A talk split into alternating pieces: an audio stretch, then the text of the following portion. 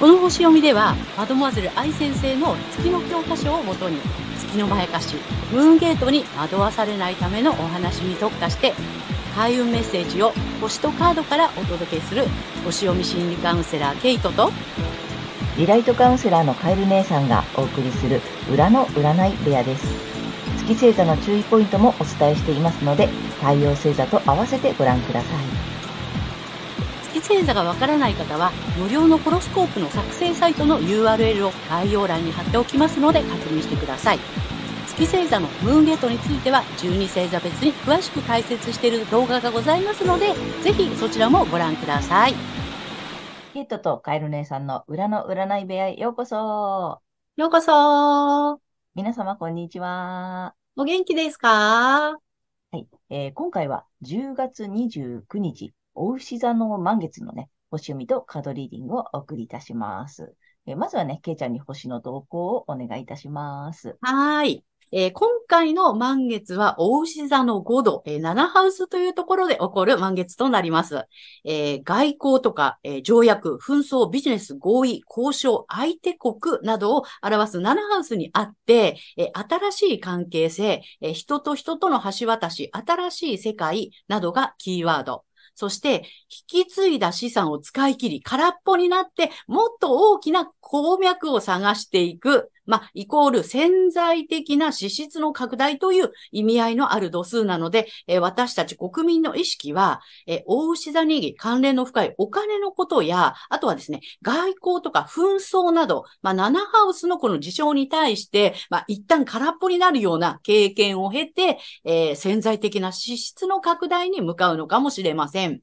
えー、とはいえ、アセンダントは天秤座で、えー、上昇性、えー、は太陽、文字通りライジングサンですし、え社会のムードは比較的明るめではないかと思います。はい。個人的にはですね、この1ハウスにある上昇性の太陽と、え水星、火星が固まっていて、えー、サソリ座の要素を強力にしていますので、えー、自分自身を深掘りすることだったりとか、あとはですね、破壊と再生なんかっていうのもテーマになってくるかなというふうに思います。で、今回の満月は5月20日の大牛座新月の回収ポイントにもなります。え5月、え自分にとって必要なくなったものを見直して、足元から変えることを促された結果として、それができていてもできていなくても、一旦受け入れていくことになります。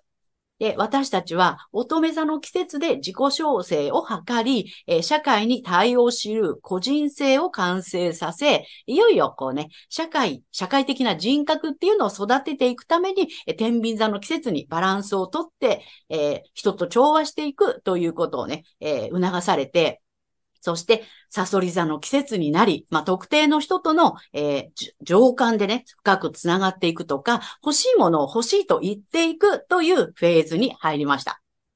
はい。で、前回の新月で心を充足させるとか、癒しの力を発揮することなどが促されて、今回はですね、えー、自分自身の領域にある太陽に、大きな夢の中に逃げ場なしで飛び込むことで、確実にものにすることなどを促されそうです。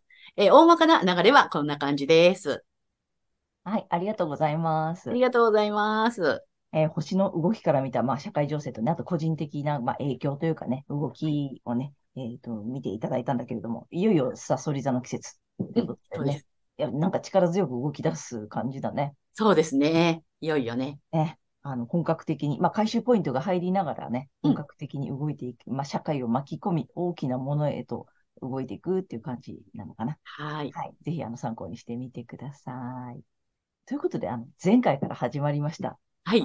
ね、この月の計算を私たちこのチャンネルではお伝えしているんですが、うん、あのまあ、分かりやすい具体的な例題をね、あのぜひあの参考に聞かせていただきたいというリクエストをいただいておりまして、ちょっと、まあ、有名人とかね、著名人の方のお話をしていてね、うん、前回ね、あの福原愛ちゃんの話をね、はい、聞いていただいたんだけれども、今回の、えー、何このゲストというか、 ゲスト ね。ゲストじゃないね。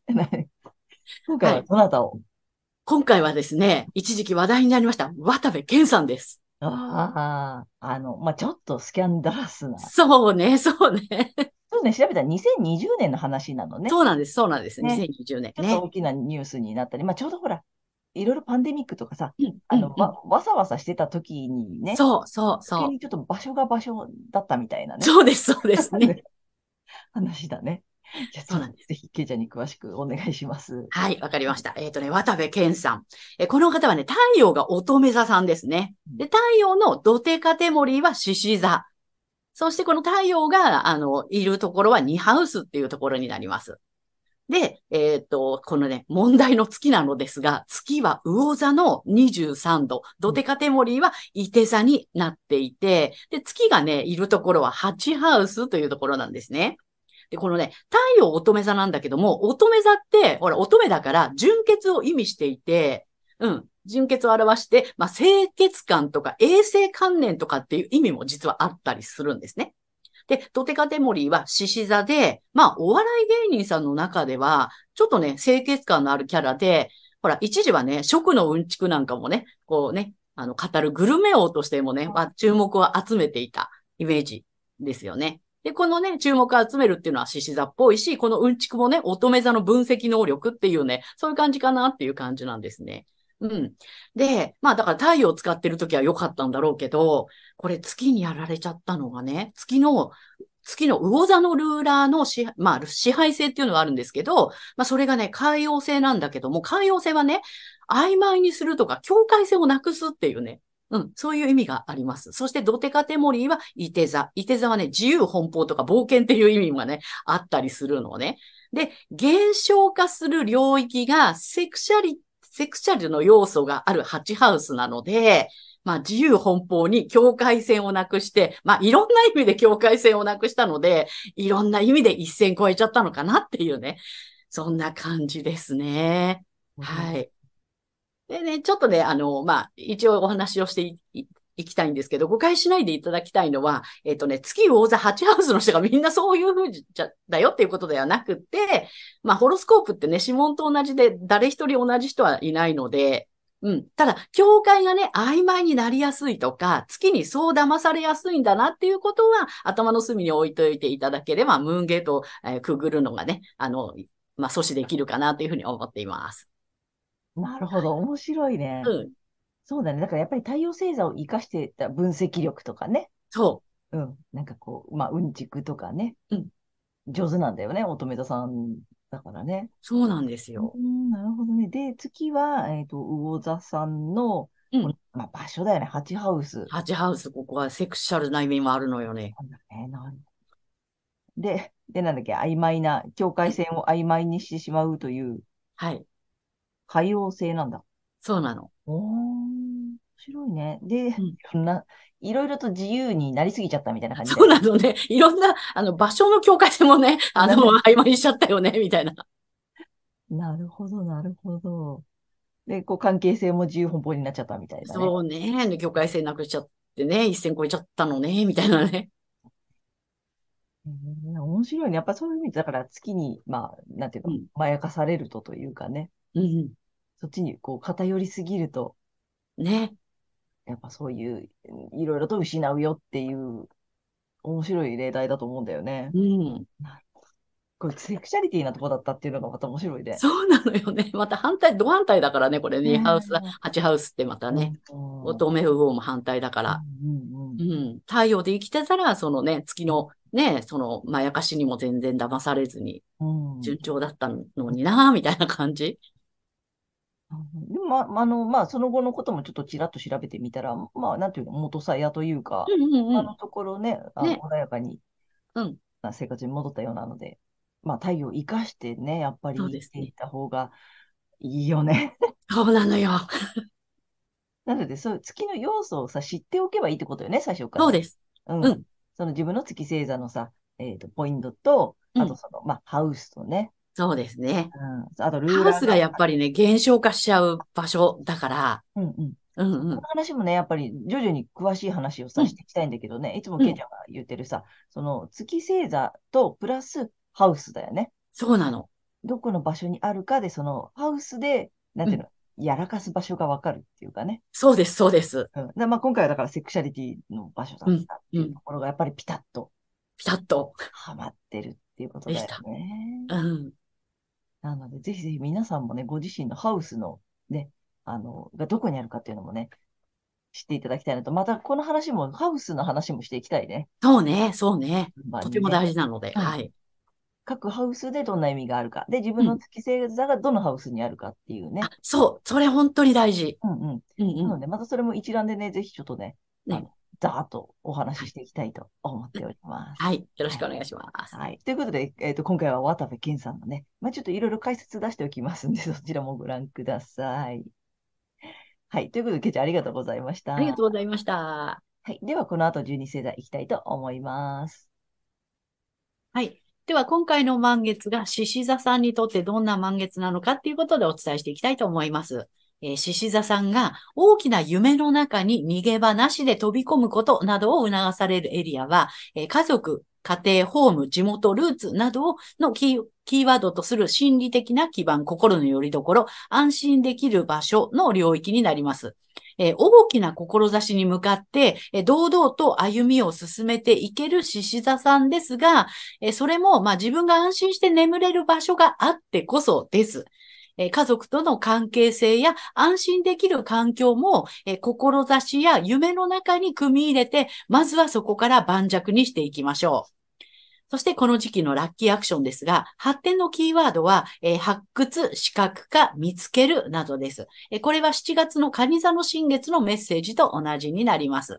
えーキャリアやビジネス、ライフワークなどのえー社会的立場の領域で、えービジネス展開やお金、財産がピークに達するように、えー可能性を活用することをもう一度見直しをしてみてください。そして、金運アップの鍵ですが、えー自分の収入や能力に対して、より高度な可能性を知り、現実化する能力を鍛えていくことになります。つまり、長所を最大限に活かして、短所と思っていることの強みを見つけて活用してみることです。ぜひやってみてください。えーここまでが太陽獅子座さんへのメッセージとなります。ここからは月獅子座さんへの注意ポイントです。で、毎回ね、月の欠損ポイントということでお伝えしてるんですが、えー今回はですね、反対星座の活用方法ということでお伝えしていきたいと思います。で、月獅子座さんは、えっとね、I will というね、えーこれ、あの、キーフレーズなんですけども、ここがちょっと欠損だよということなので、えー反対星座のですね、水亀座のキーフレーズ、I know っていうのをね、私は知っているっていうことをちょっと意識をしていただけるといいかなと思うんですね。もう知ってる、未来のことは知ってるよっていうような感じでね。うん。それでこうね、あの、先のことをかんあのあまりこう、志っていうのをね、意識しないでもう知ってるんだみたいな感じで、えーやっていくといいんじゃないかなと思います。はい。で、そんな、えー月獅子座さんがこの時期ですね、えーキャリア、ビジネス、えーライフワークなどの社会的なね、えー立場の領域で、えー得をしそうなもっと大きな鉱脈だったりとか人脈だったりとかっていうのを探したくなってしまうかもしれませんが、えーそれは、この時期は全てを失わせるムーンゲート、月のまやかしなのでご注意ください。えーまやかしの支配力などにエネルギーを奪われて孤立してしまうかもしれません。意識するのはご自身の太陽星座でお伝えしているエリアで大きな夢の中に逃げ場なしで、えー飛び込むことになります。この月のまやかしから抜けるためには、反対星座の水亀座さんの回をぜひ参考にされてみてください。反対星座を活用するとリセットできますので、えー月と太陽が同じという方には特におすすめです。はい、星読みは以上となります。ありがとうございますあり。がとうございます。えー今回はね、えっ、と、ちょっと、なんだっけ、いつもお伝えしてるんだけどね、反対星座を生かすといいよっていうお話はしてるんだけれども、はいえーちょっと詳しくね、えーキーフレーズを交えてお話ししております。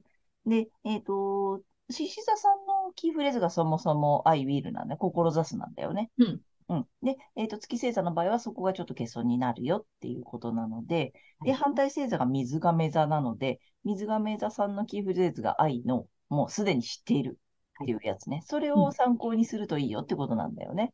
あです。 でもこれさ、さっきも言ってる、ずっと言ってるんだけど、あの、ちょうどちゃん、なんつったか、家計をちゃんと補うみたいなさ、反対星座ってそういう風になってるんだよね。ね、そうなのよね。でさ、まあ、この回見ていただいているのは多分月星座がえー獅子座さんの方だと思うので、なんかピンとこない方もいると思うんだよね。で、ぜひ、どこでもいいので、ちょっと違う回の月星座のところを見ていただいて、で、そこの、まあ、家計を知ってもらって、その反対を埋めるやつを見るとさ、んなんとなく、あ、こういう感じか、みたいなのがわかると思うので、うん。どこでもいいので、ちょっと違う月星座の、えー欠損ポイントと、あと、その反対星座のさ、補ってくれるやつってどんなキーフレーズなのか、見ていただくとちょっとわかりやすいかなと思ってさ。ね、面白いよね。そうね。この組み合わせがね、バッチリ。バッチリなので、あの、うんぜひね、こうちょっと、うんしああいうのってどういうことってなるじゃない そんな方にはぜひね、ちょっと他の星座の回も見ていただきたいなと思います。はい、ぜひね、参考にしてみてください。ありがとうございました。ありがとうございます。はい。ということで、ここからはカエル姉さんのカードリーディングならぬカードカウンセリングに行きたいと思いますお。願いします。はい。で、今回もね、タロットカード2枚と、えー最後にリアルにカード引いていきます。で、先にちょっとタロット出すね。えー太陽星座が獅子座さんいきます。ダダン。お、うん。なんかいい、いい。いいね。うんう。うんんうん。で、えっ、と、今回も、えっ、と、1枚目こっちです。はい。うん。で、2枚目ね、ちょっとこれ、アフタービジョンタロット。うん。 うんなので、えー普通のタロットカードの絵柄のその後が書いてあって面白いのね。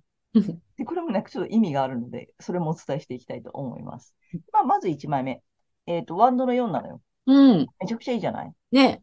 うん。もう一旦完成、えー家族で、えーなんていうの、歓喜している、喜び合っているみたいなね。すごい、なんていうの、喜びを満足している、えー心から得たみたいな。うん。嬉しい、やったーみたいなさ。で、家族でお祝いみたいなさ。あとなんか結婚式だよねみたいなことを言う方もいらっしゃるので、うんうそんなね、なんたっていうの、一旦完成みたいなさ。一旦成就。ん。ね。そんな、だからよ、すごい喜んでいい時期なんだと思うんだよね。うん。なんかすごい現状に喜びを見て、みたいなさ。うん。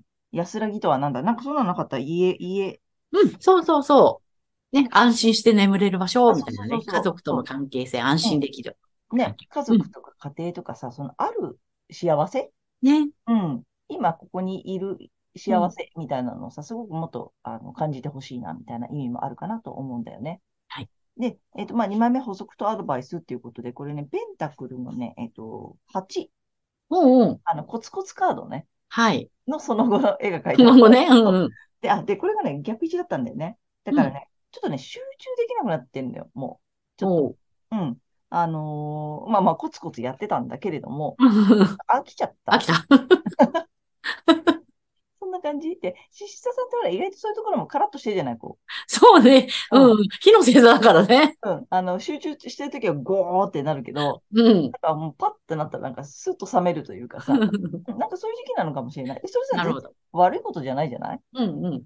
なんかそれって一旦終わったのかもしれない。だから完成で喜んでさ、うん。それをなんか続けなきゃとかって思う方も結構いもしかしたらいるのかな。うんうん一度始めたことは最後までとかさ、はいはねい。あとほら、石の上にも3年とかね。うんそここだわらなくて良さそうよ。ね。うんなんか、あ、もう終わったな。次行こう。とかさ、うん飽きちゃったって言ってもいいみたいな、うん。あの。飽きちゃった自分をちゃんと認めてあげる。うんうんうん、とか、もう途中で嫌になっちゃったとかでもいいし、うんなんかね、そこにこだわらなくてもいいよっていう感じ。うんねでこの絵柄がまた面白くてさ、本当になんかさ、まあでもでき出来上がってるのよ、やっぱり。ああ、うんうんううん。ん、アフターのカードだから、ねなんかさ、ここにこうすごい、なんていうの、飾り物うん。がね、出来上がってんの。うん。で、それをまたこう、ぼーっと見てんだよね。うん、だからもう出来上がったからいいんじゃないみたいな。 うんうん。そんな感じで次行っていいよみたいな。まあ、もしくはさ、ちょっとこの見直しとかね、あとね、まあお休みしてなんていう意味もあるので、うん、なんか一旦完成したから少し休んでもいいし、そのね、家族、家庭でゆっくりしてもいいし、うん、あとはちょっと次何しようかなっていうさ、見定めるっていう意味の見直し。なるほど。うん、なんか次面白いこと見つければいいわけじゃないまたう。ん。で、シスタさんほら見つかるじゃない、そういうのさ。そう ね。うん、次なんか情熱を傾けられるものとかさ、うんなんか夢中になれるものをさ、待っててもいいのかな。うんだからそういう意味ですごいなんかめちゃめちゃいいよね。ねうん、いい組み合わせだと思ったんで、ぜひね、参考にしてみてください。で、えっ、と、3枚目、リアルにね、友人様のカードいきたいと思います。しし座さんに。なんかね、なんか見つかるんだろうね。お、来た来た。はい、あ早っ。ダダン。お。これね、あれよ、岩流さん、岩の竜と書いてう岩流んうん。でね、これメッセージが面白い。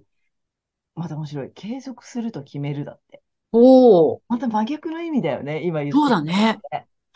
だから、なんだろう、それやってもいいよね。だからまた、飽きちゃってまた始めてもいいしさ。うんうん。うん、なんか一回手放して、またさ、期間置いてからやってもいいしね。そうだね。小休止なのかもね。かね、そんな感じだね。うん。ちょっと一休みしてみたら、うんうん。また情熱が復活してきてさ、うん。ちょっと続けてみようかなとかさ、うん。ね、あ、またやってみようかなとかってもしかしたら思うのかもしれないし、うん。でさ、諦めることとかさ、飽きちゃうことが悪いことでもないからさ、うん。なんかそれもちょっと覚えておいていただきたい。うん。岩のようにね、またね継続するっていうのもありみたいよ。ね、面白いね、なんか、面白いね。うん面白い3枚が出たんでね、まあいろんな部分を参考にしていただけたらと思います。はい。ということで、えー、カエル姉さんのカードカウンセリング以上となります。ありがとうございました。はい。